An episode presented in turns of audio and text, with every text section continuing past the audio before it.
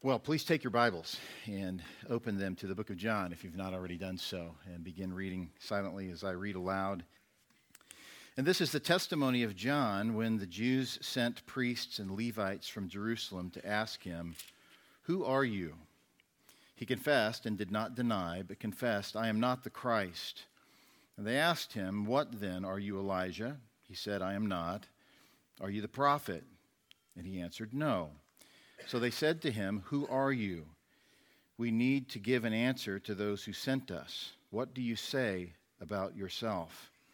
He said, I am the voice of one crying out in the wilderness.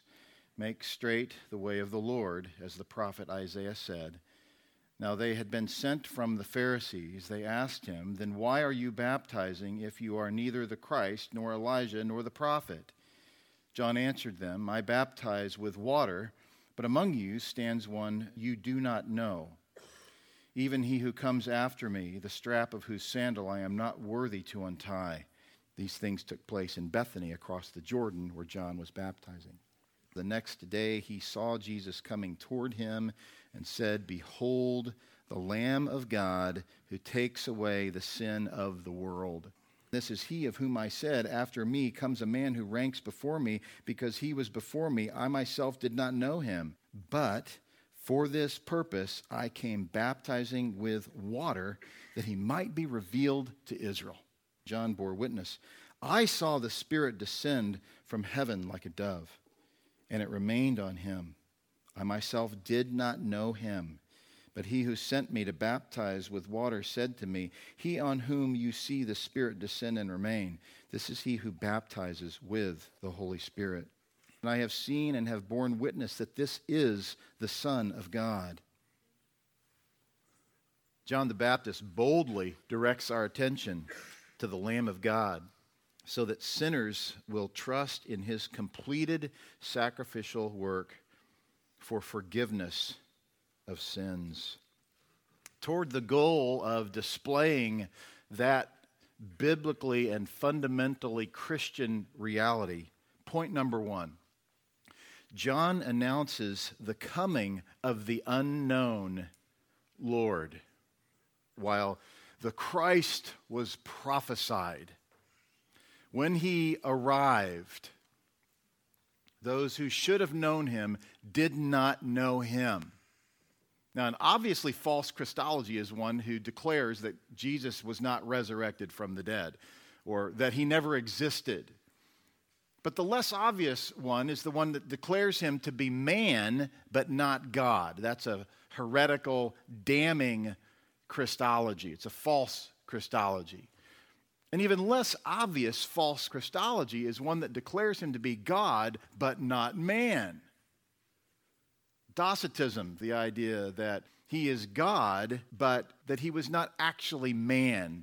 That was an image, that was an appearance, but not really a physical man. The one true Christ of Scripture, the God man, is God in eternity past, and he is man inside time, space, and history, which he created.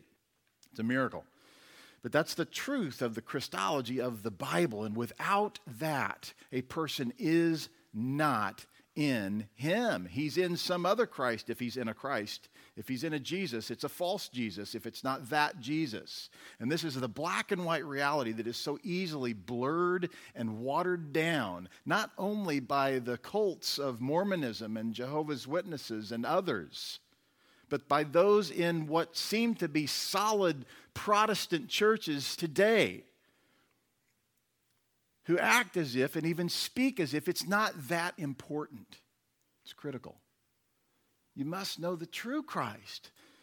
And to be swayed by a false Christology is to be not only unsaved, it's to be deceived into thinking you are saved critical that you search this out and you know from Scripture, the Christ of the Bible. You would repent of your sins and believe in Him rather than pursuing some man made, man designed, man driven, man dependent Christology that enables you in and of yourself with assistance from God to pursue and to know him. It's not the true Christ. You can't do that with the true Christ. You don't need assistance from God. You need God to awaken you. You need God to take you from death unto life. You need God to transfer you from being deaf, spiritually deaf, unto having ears that hear. You need God to open your blind eyes. But as long as a person is yet blind spiritually and yet deaf spiritually and dead spiritually, he will not only believe that his salvation is dependent on something he did in the past, he will do everything he possibly can to persuade other people to do the same thing, ushering them into a false conversion. Rest in him, be passionately and boldly willing to display the falsehood of all false Christology, and recognize that there are those in Christ who don't yet have the biblical knowledge and awareness to see his sovereignty, to see that what he has accomplished is something that he and he alone could accomplish. John announces the coming of the unknown Lord. In our era, in our day, the Lord is much unknown. That's not to say that people haven't heard of him or don't even use his name on occasion. It's not even to say that they don't gather for the purpose of worshiping someone who has that name. The idea is that he is unknown to them. Why? Because they have a false definition of who he is and do not live like they know Christ. They live like they want other people to think that they know Christ. They are not devoted to the body of Christ. They are not devoted to the glory of Christ. And they will do everything they can to undermine the true teaching of the true Christ because they do not know him. While they are subject to the truth, they reject it. This is the testimony of John. When the Jews sent priests and Levites from Jerusalem to ask him, who are you? This testimony, this depiction of who John is and what he believes and what his convictions are. John the Apostle explores for us the testimony of John the Baptist. Our text says, When the Jews sent priests and Levites from Jerusalem to ask him, Who are you? Well, who are these Jews? Just the whole nation of the Jews? See, not all Jews are against Jesus. So was this all the Jews? They didn't represent all the Jews, obviously, whoever these Jews were. No. Is it all the Pharisees? No, there were about 6,000 of them. John 1:11 says he came to his own and his own people did not receive him.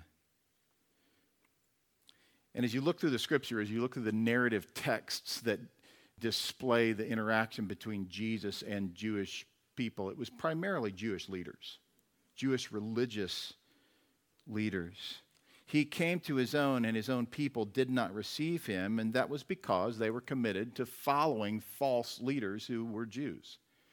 And in their leadership, they led them astray from the Christ who had come. John uses the term Jews in various ways, but here it's clearly a reference to the Jewish leaders as they have sent a particular group of subordinate Jewish leaders to represent them in the priests and the Levites. See, they had authority, these Jewish leaders, to send the more subordinate Jewish leaders. And why did they send them?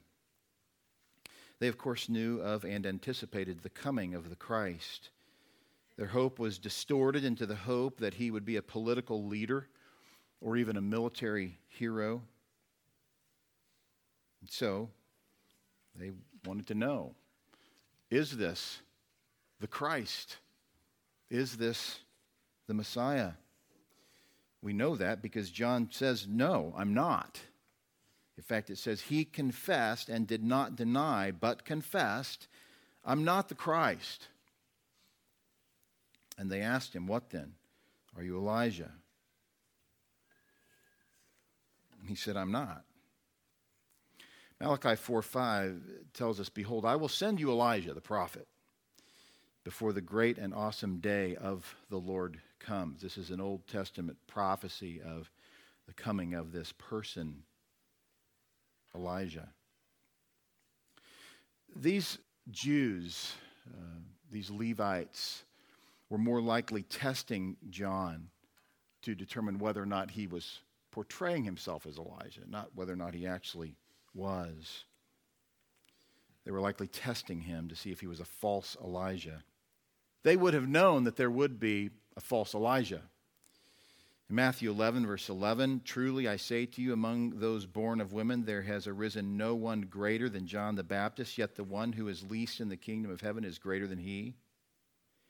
From the days of John the Baptist until now, the kingdom of heaven has suffered violence, and the violent take it by force. For all the prophets and the law prophesied until John, and if you are willing to accept it, he is Elijah who is to come. Who has ears to hear, let him hear. Would certainly seem as if Jesus is saying John is Elijah. Matthew 17, 8. And when they lifted up their eyes, they saw no one but Jesus only. And as they were coming down the mountain, Jesus commanded them, Tell no one the vision until the Son of Man is raised from the dead. And the disciples asked him, Then why do the scribes say that first Elijah must come? He answered, Elijah does come, and he will restore all things. But I tell you that Elijah has already come, and they did not recognize him, but did to him whatever they pleased so also the Son of Man will certainly suffer at their hands. Then the disciples understood that he was speaking to them of John the Baptist. It's kind of clear. How's that possible? Is this a contradiction? Was John trying to hide the fact from the Jews that he was, in fact, the Elijah that was prophesied in the Old Testament? It's not unusual for someone to be something and not even know that it's true. So it's quite reasonable that John, while he came with a purpose, John knew why he was there. He knew what it was that he was to do. He wouldn't have known that he was, in fact, the Elijah prophesied in the Old Testament. There's really no other explanation for this. John wouldn't have lied, he wouldn't have tried to hide that truth from them. There is no reason for us to think that John the Baptist actually knew that that was who he was. Simple reality is he didn't know. Why is this significant, though? And you got to ask the question why would that be recorded? Why would the Lord ordain that this would be recorded in Scripture? The only logical conclusion? To exhibit John's humility. John wasn't concerned about position. I say to you, among those born of women, there has arisen no one greater than John the Baptist, yet the one who is least in the kingdom of heaven is greater than he. John wasn't concerned about a title. So common in the evangelical church. People want to have a position rather than a role. John knew he had a role. His role was to serve. His role was to pave the way, so to speak, or really to declare that others are to pave the way to declare the coming of the Lord and to tell others, make the way, make the way straight. Well, they then go further and ask, Are you the prophet? John said, No. Now, you and I could say, No, John is a prophet. What did they mean by, Are you the prophet? Deuteronomy 18 15 says, the Lord your God will raise up for you a prophet like me from among you, from your brothers. It is to him you shall listen, just as you desired of the Lord your God at Horeb on the day of the assembly, when you said, Let me not hear again the voice of the Lord my God, or see this great fire any more, lest I die. And the Lord said to me, They are right in what they have spoken. I will raise up for them a prophet like you from among their brothers and I will put my words in his mouth, and he shall speak to them all that I commanded him. John, no doubt, was an Old Testament prophet. His life and ministry took place prior to the death and resurrection of Christ. In fact, he wouldn't live to see the death and resurrection of Christ. But in John's mind, he certainly was not the prophet he was of no acclaim in his mind. Like we said a couple of weeks ago, there was nothing in John about John. John was not interested in declaring John himself to be something worthy of note. They probed more deeply, it wouldn't be enough for them to go back to the Jews and answer the question who John is not. They would feel the need to say who he is. They said to him, Who are you? We need to give an answer to those who sent us. What do you say about yourself? He said, I am the voice of one crying out in the wilderness, Make straight the way of the Lord, as the prophet Isaiah said. Now, this is familiarity with Old Testament text that leads him to the place where he's at least willing to say, What Isaiah said, that's what I'm doing. Do I need to be known as the one who is Elijah, the one who is the prophet? Uh, just not interested. But what I am committed to, what I am interested in, is being the voice that proclaims, make straight the way of the Lord. Isaiah 40, verse 3 says, A voice cries in the wilderness, Prepare the way of the Lord, make straight in the desert a highway for our God. Every valley shall be lifted up, and every mountain and hill be made low. The uneven ground shall become level, and the rough places a plain. And the glory of the Lord shall be relieved, and all flesh shall see it together, for the mouth of the Lord has spoken. What amazing geographical imagery that anyone can comprehend. Right out of college, I worked on radio and television towers. These are the really tall, thin, you know, orange and white towers. It's a little bit scary at first. But I recall one night late when I had climbed to the top of a 1,200 foot tower to replace the lightning rods. And as I'm up there, I'm thinking, I can't just do this. I've really got to enjoy this moment. It was dark. I'm in the middle of Wisconsin, and I look out and I just see the shape of the earth lit up all across. And I'm thinking, I may never have another opportunity like this. I have this straight shot with my eye, as far as my eye can see, probably to the farthest direct distance from me that I will ever have. And I stayed there and took it in for quite a while. I remember one time working during the day and looking down and seeing a, a bald eagle fly by. And I thought, how many people have the opportunity to, to look down on a bald eagle as it's soaring through the air? What an amazing experience that was. But I realized I have no idea how far I could see. I just know that there was nothing obstructing my view. The only thing that prevented me from seeing further is the limitations of my own vision. Isaiah and John declared, Remove the obscurities. This is a geographical illustration for the purpose of calling all those who would hear, all those who would see, all those who would listen to eliminate the obstructions of the heart. Whatever the obstruction is, remove it. Get past your hang ups. There are those in Jesus' day, and there are those in our day who are so committed to splitting hairs theologically and saying, no, that can't be right when it's a secondary issue, that they will never come to know the true Christ of the Bible. There are those who are so passionately committed to their heresy about the person of Christ that they can't get past the offense of the sovereign grace of the gospel of Jesus Christ. So, in their passion for their own self exaltation and their pride, they reject the reality of who he is. John announces the, the coming of this unknown Lord. To whom is he unknown? He's unknown to the Pharisees, to the Jews, to the Sadducees, to the scribes, to the Levites. Isaiah 53 says this Who has believed what he has heard from us? And to whom has the arm of the Lord been revealed? For he grew up before him like a young plant and like a root out of dry ground. He had no form or majesty that we should look at him, and no beauty that we should desire him.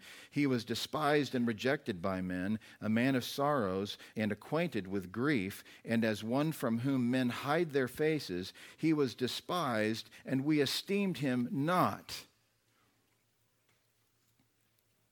What movie have you seen that depicts this Christ? It doesn't exist. He's always the best looking guy with a SAG license, with a you know, a license to, to act.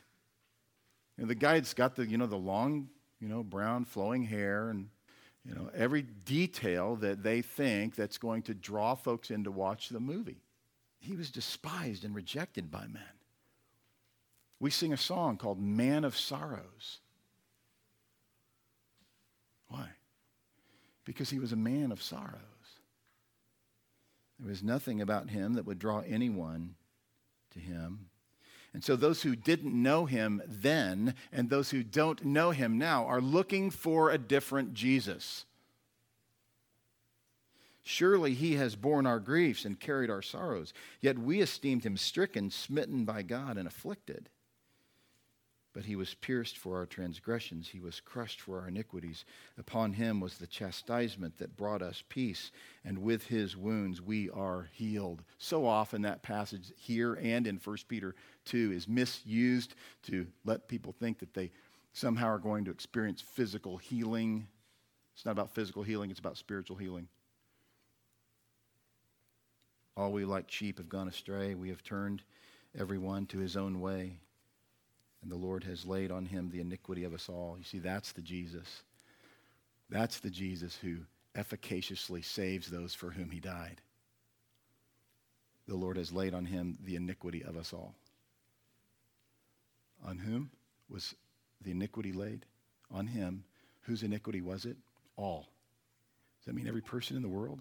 If that were true, then every person in the world would experience forgiveness of sins.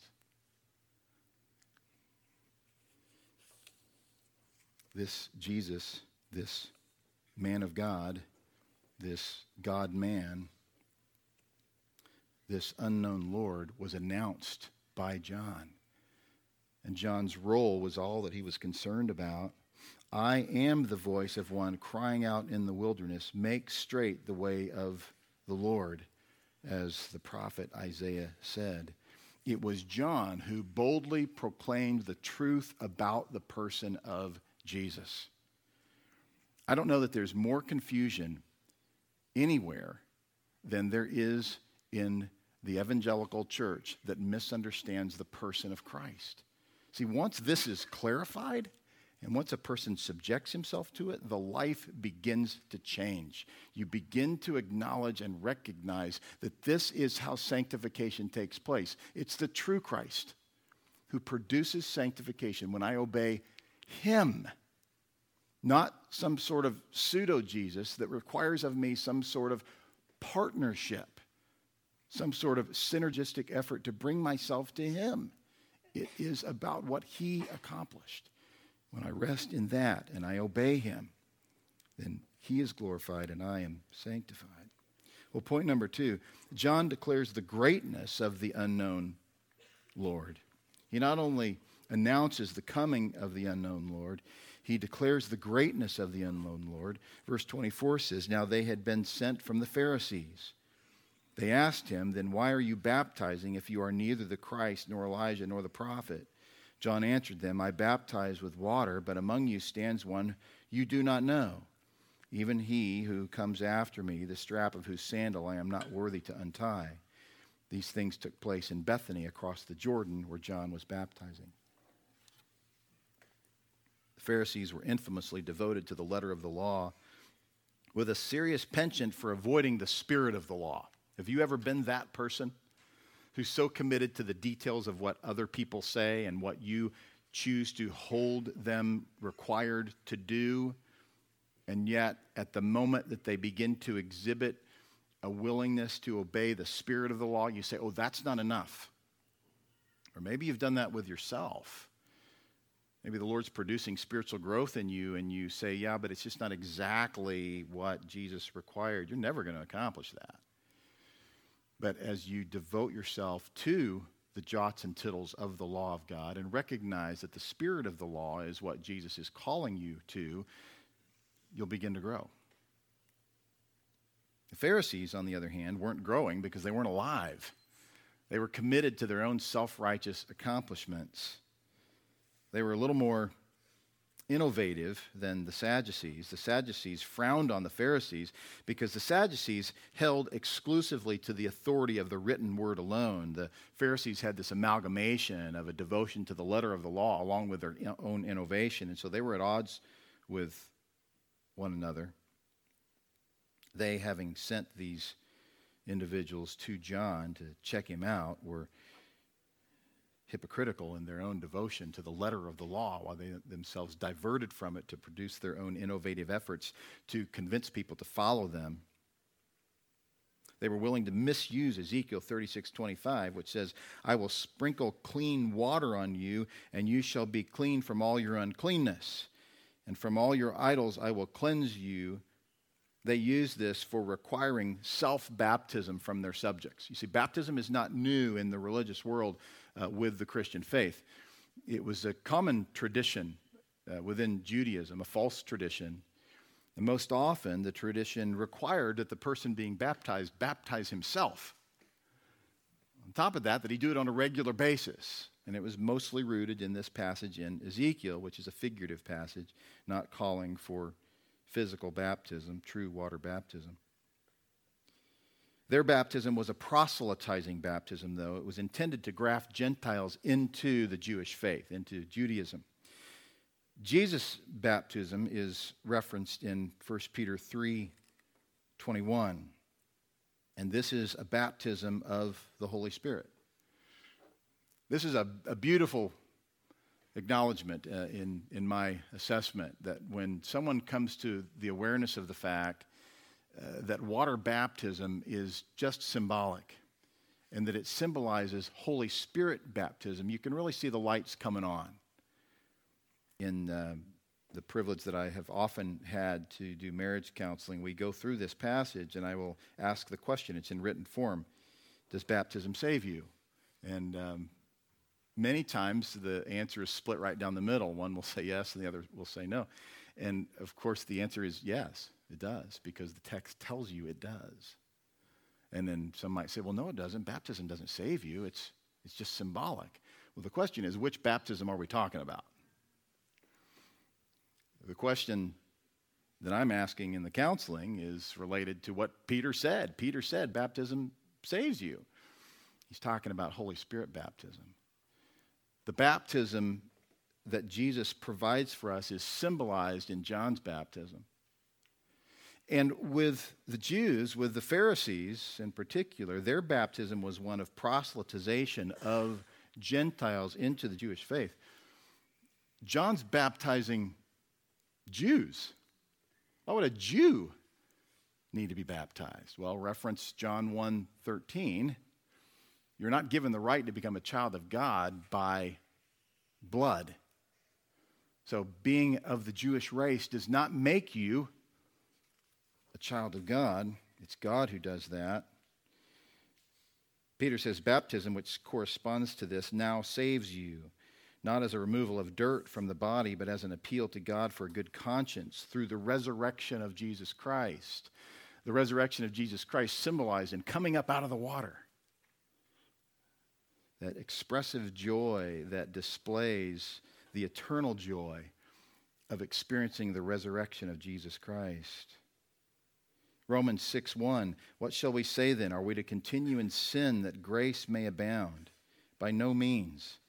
How can we who died to sin still live in it? Do you not know that all of us who have been baptized into Christ Jesus were baptized into his death?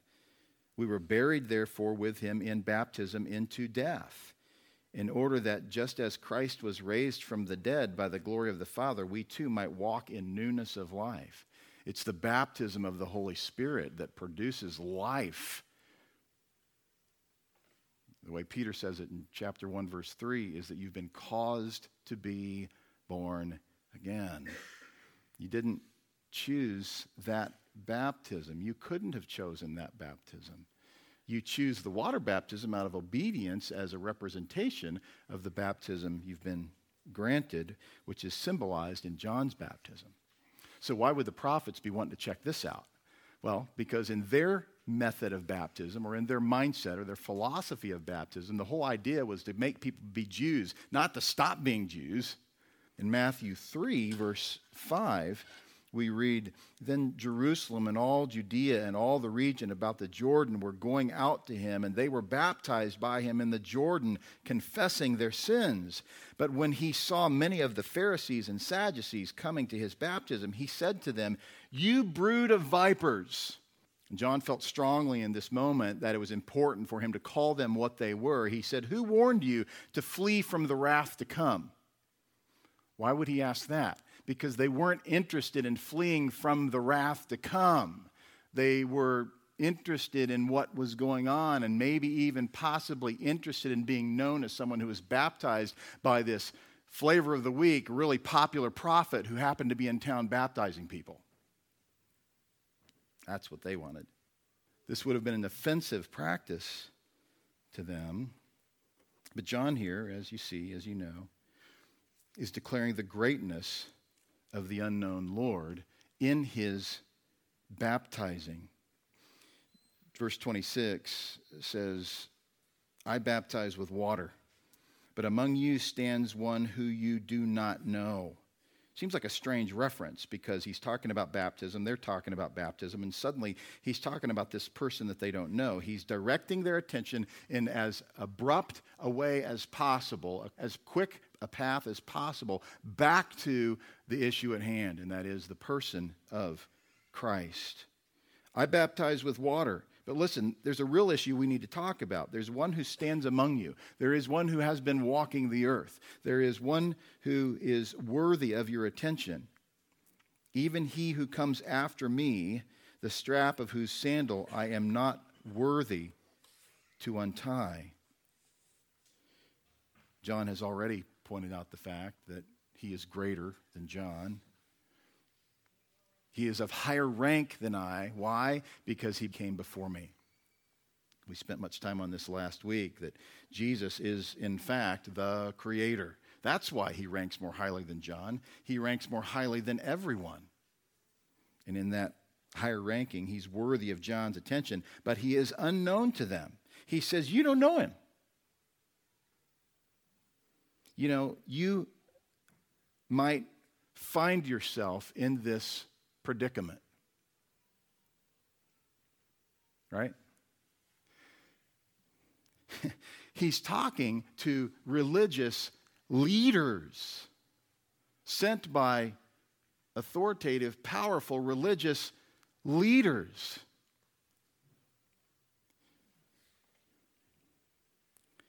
and he's referencing scripture, which they know, that they would have said, Well, of course we know him. Now, this is all leading up to John chapter 8 that we talked about last week, where Jesus says, I am he. He's saying to them, You don't know the one you think you know. Oh, and by the way, you might have walked by him last week and you didn't recognize him. You probably heard him speaking in a synagogue or somewhere along the way, and you missed him. He's great. He is so great that I am not worthy to do that which I wouldn't even be allowed to do. In the Jewish rabbinic tradition, a teacher could require of his students nearly anything except the menial and nasty task of untying their sandals.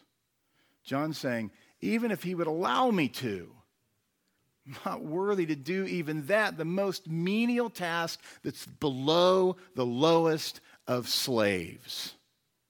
That's his greatness. John might have said, I don't matter. What matters is my role.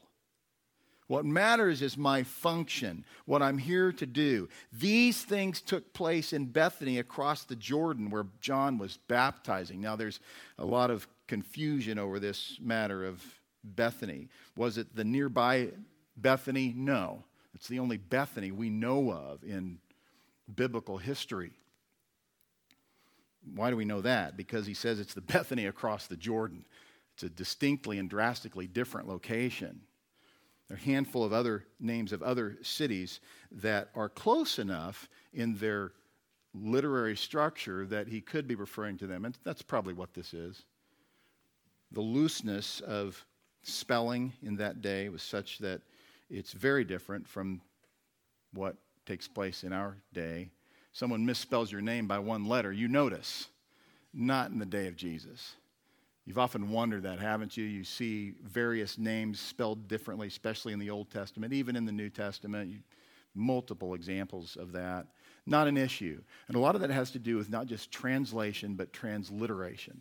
Uh, we always say some things get lost in translation. One of the things that gets lost in translation is something that really doesn't matter a lot, and that's how things are spelled. You know, some people get all up in arms because you, you misspelled the word Emmanuel one time. Is it an I or is it an E? It doesn't matter. What matters is that you're drawing from the true Hebrew reality of what the syllables mean, what they represent, and what they represent in Scripture. And so here, uh, the word Bethany could likely be a reference to another city by a similar name. But it's certainly not the nearby Bethany. We know that because John tells us it's on the other side of the Jordan. But John's declaring here the greatness of this unknown Lord. He's saying that these things took place where John was baptizing. The issue is that John was baptizing so that the way of the Lord may have been made straight. John's proclaiming with his voice the need for those who don't know him to make the way straight. Remove whatever stands in the way of a direct line, a direct visual shot to the person of the Lord. Point number three John introduces the unknown Lord as the Lamb of God. He introduces this unknown Lord as the Lamb of God. In verse 7 of Isaiah 53, we read, He was oppressed and he was afflicted, yet he opened not his mouth, like a lamb that is led to the slaughter, and like a sheep that before its shearers is silent, so he opened not his mouth. Verse 29 in our text says, The next day he saw Jesus coming toward him and said, Behold, the Lamb of God who takes away the sin of the world. See, John is speaking to a primarily non Jewish audience. Uh, that's why on occasion you'll see him use a word and he'll say, which means, you know, rabbi, which means teacher. He's explaining these Jewish terms to his mostly non Jewish audience. But when he uses the term Lamb of God, no one would have been unfamiliar with what he's pointing to. He's pointing to the focal point of the sacrificial system. Isaiah 53 speaks of not only that sacrificial system, but the person who is the type to which the system points the whole point, if you will, of that sacrificial system. See, when a sacrifice was made in the Old Testament era, in the Old Testament sacrificial system, it was always a spotless lamb, a, spotless animal of some sort. And the idea behind the spotlessness was that it represented the sinlessness of the one who would need to take on the sinfulness of those who needed salvation. You say, well, what did those animals ever do wrong? Well, that's the whole point. Their spotlessness was representative physically, but the reality is they didn't do anything wrong to deserve the taking on of the sins of Israel. It was representative, it was symbolic, similarly to how baptism is simply symbolic. But the lamb that would ultimately receive this punishment was not only figuratively clean, figuratively sinless, figuratively spotless. He was literally sinless. Maybe the most memorable depiction of this theological reality comes to us in Genesis chapter 22, the experience between Abraham and his son Isaac. You know the story. Abraham receives instructions from God to sacrifice his son, and so he obeys. There's some indication that he may have thought he misunderstood the Lord, but he didn't, and he made certain that he didn't. And so he prepares the way to sacrifice his son. As he's about to do so in obedience to the Lord, the text of Scripture tells us Abraham lifted up his eyes and looked, and behold, behind him was a ram, caught in a thicket by his own horns. And Abraham went and took the ram and offered it up as a burnt offering instead of his son. So Abraham called the name of that place, The Lord will provide. As it is said to this day, On the mount of the Lord it shall be provided. This, of course, after the Lord said to him, Don't lay a hand on him. Abraham experienced the efficaciousness of the coming Lord's death the Lord nurtured in him by way of this experience in his life that we see recorded in Scripture a complete dependence on what would actually happen and what would actually be the result. There was no need for Abraham to go through with what the Lord had tested him with because what Christ would ultimately accomplish was exactly enough. The sacrificial system was never enough, it was always a picture it was always symbolic. As John points to this Lamb of God, as he refers to him, he says, He is the Lamb of God who takes away the sin of the world. 1 John 2 2 tells us, He is the propitiation for our sins. He is the satisfaction. He is not an opportunity for the satisfaction. He is not a choice that one might choose for satisfaction. He is the satisfaction, He is the propitiation. And not for ours only, but also for the sins of the whole world. And we believe this wholeheartedly for the sins of the whole world. What does he mean by that? Does he mean every single person in the world? It's not what he says. It's not what he says. We see the death of this Lamb of God resulting in its intended outcome in Revelation 5, where we are told that it reaches those in every tongue, tribe, and nation, representative of the whole world. Were he to have provided propitiation for every single person in the world, then there would never, ever be anyone in hell. But what Christ accomplished was represented when John pointed to him as the Lamb of God. Was the sacrificial system up to that point in that day, which was referenced in the phrase the Lamb of God, efficacious for every single person in the world? No. It was for every Jew who would be faithful to Judaism and for every Gentile who would be willing to be grafted in. Same is true today. The efficaciousness of the work of the Lamb of God is, in fact, sufficient for every single person in the world, but it is efficient, it is efficacious. It will certainly result in propitiation because it is propitiation for all of the elect that Christ is worthy of worship. He is worthy of our obedience. He's worthy of our homage. He's worthy of our allegiance. Revelation 6:17 says, "For the lamb in the midst of the throne will be their shepherd, and he will guide them to springs of living water, and God will wipe away every tear from their eyes." Who? Who will he do that for? Those that he shepherds, those that he, as the text says, guides. Revelation 13 8 says, And all who dwell on earth will worship it. Everyone whose name has not been written before the foundation of the world in the book of life of the Lamb who was slain. If anyone has an ear, let him hear. If anyone is to be taken captive, to captivity he goes. If anyone is to be slain with the sword, with the sword must he be slain.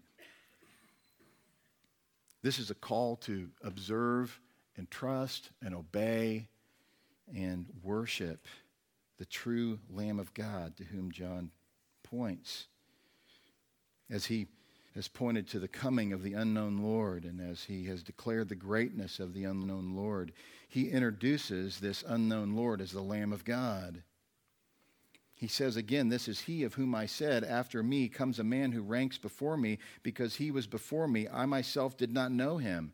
But for this purpose I came baptizing with water, that he might be revealed to Israel. And something really amazing uh, is that to which John is pointing at this moment. He's referencing really an amazing reality. He's saying here, I didn't know him. This must be yours and my commitment as well to be willing to acknowledge that there was a time when we did not recognize him. There was a time when we had a false view of the Christ of Scripture. And in that, we had a false view of sanctification. We had a false view of Christianity. And we probably fooled ourselves more than anyone else, but we fooled others. I myself did not know him. But for this purpose, I came baptizing with water that he might be revealed to Israel. I came to baptize in his name for this purpose. So, the Israelites, the Jews, the Pharisees, the Levites, the Sadducees, they're all coming out to see what's going on with this one who's baptizing with water. John says, I'm glad because my purpose for baptizing is that this one, the one who is unknown to you, that he would be revealed to you. Verse 32 says, And John bore witness I saw the Spirit descend from heaven like a dove, and it remained on him. I myself did not know him, but he who sent me to baptize with water said to me, He on whom you see the Spirit descend and remain, this is he who baptizes with the Holy Spirit. He baptizes with the Holy Spirit. John baptizes with water, but this one whom you don't know is the one who baptizes the baptism of the Holy Spirit. Acts 3, verse 34 says, God gives the Spirit without limit. In that the Spirit of God rested upon the person of Christ permanently. He would remain on him is the reality of that of the believer. The person who says, you know, I used to be a Christian, but I, you know, I changed my mind about that. That's not true. The person who says, you know, you, you come to know Christ, but then you have this other anointing, this extra blessing, this move of the Holy Spirit, that you have the ministry of the Holy Spirit. No, that's not true. The person in whom the Holy Spirit dwells is a person in whom the Holy Spirit always dwells. He remained upon Jesus permanently, he remains on and in the believer permanently. Verse 34 says, And I have seen and have borne witness that this is the Son of God. So he changes terminology here, really shifts gears here. What is this idea that he is the Son of God?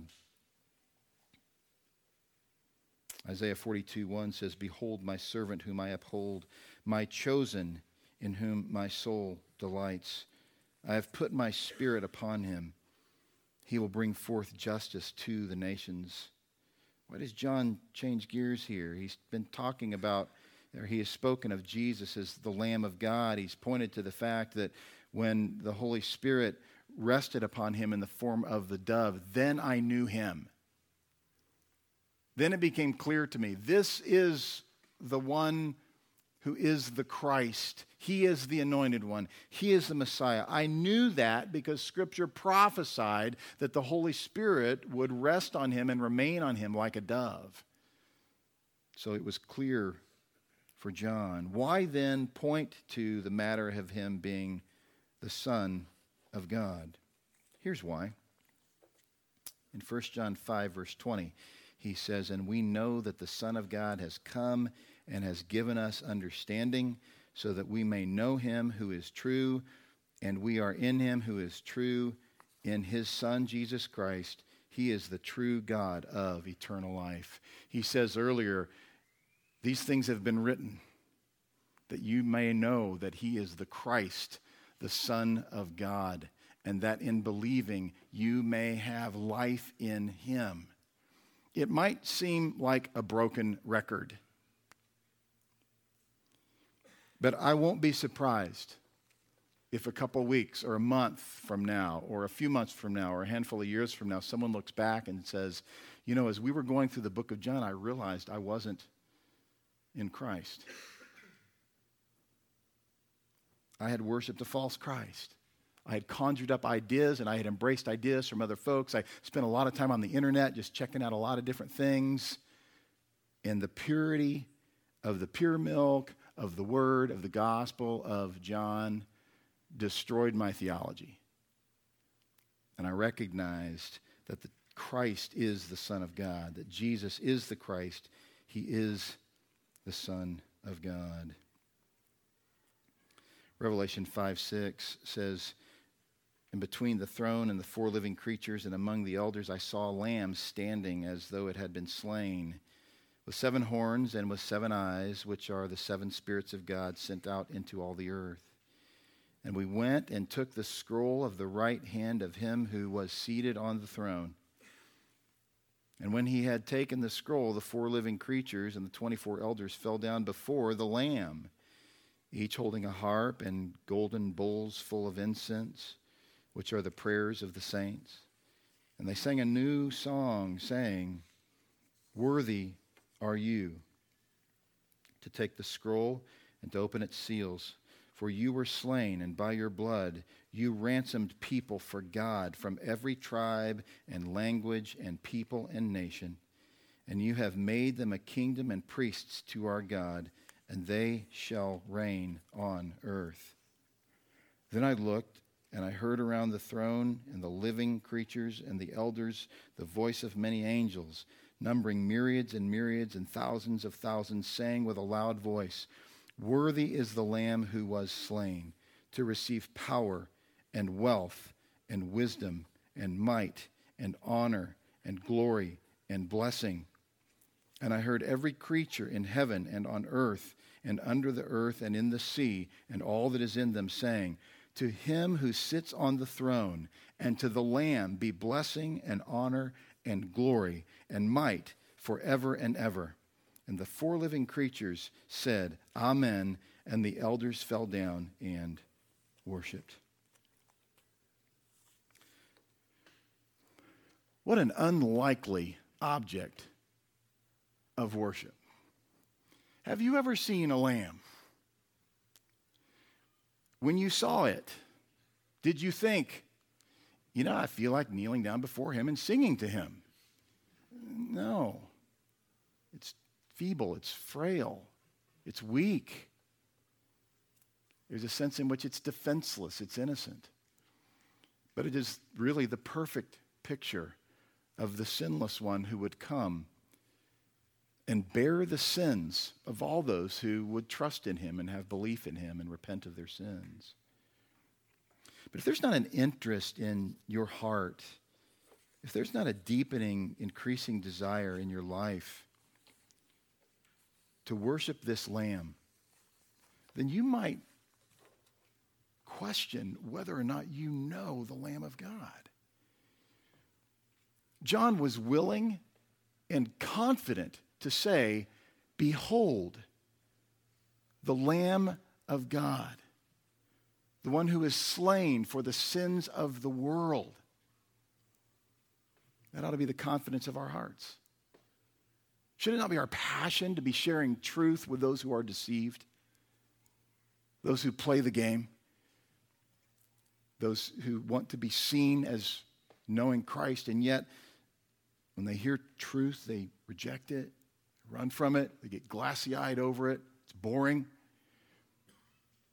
That should be a telltale sign for the person who's not growing in passion for the person of Christ. You know, uh, more of you than I can ever remember in our church have said to me, I'm so excited about what we're getting ready to study.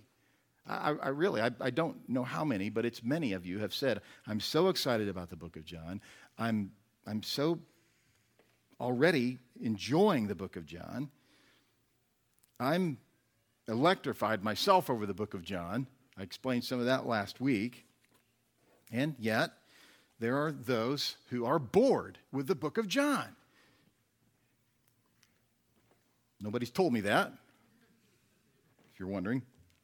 But certainly, the one who doesn't know him won't be moved by the reality of who he is and what he has done. Those who don't know him will do everything they possibly can to create some sort of minor twist, or maybe even a major twist, on who he is and what he has done. Why? Because it prevents them from dealing with the reality of their soul. It's a diversion. It draws them away from the reality that Christ died for sinners. The Lamb of God gave his life for everyone who would trust him. And anything other than that, any devotion to discussion that results in, you know, 10 minutes and then an hour and then, you know, weeks and months just focusing on this one hang up. Anything other than a pure devotion to the reality that the Lamb of God gave himself for sinners. It's a diversion. This is where our hope should be. I, I trust that you will hope to know whether or not you know Him. That you won't rest in some decision you made when you were five. Not that you couldn't have come to know Christ when you're five, but trust me, that's really unusual. But that what you will trust in is that this one who came, that John announced, who was the unknown Lord to many who should have known him, when he declared his greatness, the greatness of this unknown Lord, he drew our attention to the reality that he is the Lamb of God who sacrificially and sinlessly took on the sins of the world. And when he did, he drew a line. And that line separates those who will focus on the efficacious work of the Lamb of God that results not only in forgiveness but sanctification that line will separate those folks who are devoted to purity, devoted to righteousness, devoted to sanctification, devoted to the body of Christ, devoted to serving faithfully, devoted to the glory of God. The line runs starkly obviously as john says in 1 john 3.10 it runs starkly between that group of folks and those who just want to argue they just want to cast aspersions on the character of those who preach truth they want to do everything they can to have the appearance of godliness, yet without power. And when they're challenged with the reality that there's no power, right? There's no sanctification, there's no spiritual growth going on in your life. I don't see you devoted to Christ, devoted to the body, serving the body, helping others grow, growing yourself. Well, you know, I'm not really all that thrilled about the theology. Your soul is on the line. Your soul is on the line. And the one who would rest in the Lamb of God who has taken away the sin of the world is going to be committed to the glory of that Lamb and the salvation of those for whom he died.